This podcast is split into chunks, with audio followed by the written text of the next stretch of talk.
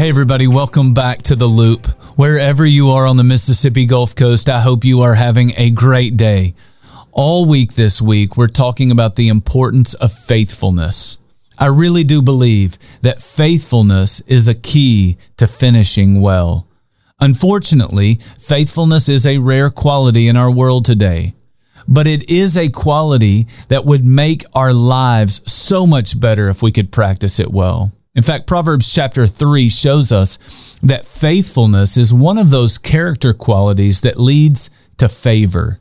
Listen to what Solomon told us in Proverbs chapter 3, verses 3 and 4. He said, Let love and faithfulness never leave you. Bind them around your neck, write them on the tablet of your heart then you will win favor and a good name in the sight of both God and man.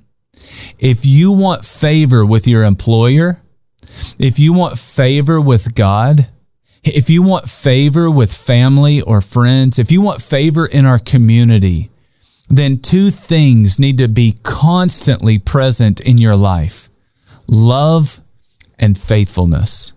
Solomon said it this way He said, Let love and faithfulness never leave you. That means we need to be faithful when we think no one is looking. That means we need to be faithful even when we don't feel like being faithful.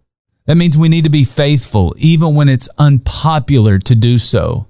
That means we need to be faithful even when it costs us something that we deeply care about. Faithfulness should never leave us. Both love and faithfulness should constantly be present in our lives. In fact, Timothy Keller said it like this. This is so good. He said, any person who only sticks with Christianity as long as things go his or her way is a stranger to the cross. Jesus modeled for us a life of faithfulness to God, even though it cost him his life. Let love and faithfulness never leave you. Then you will win favor and a good name in the sight of both God and man.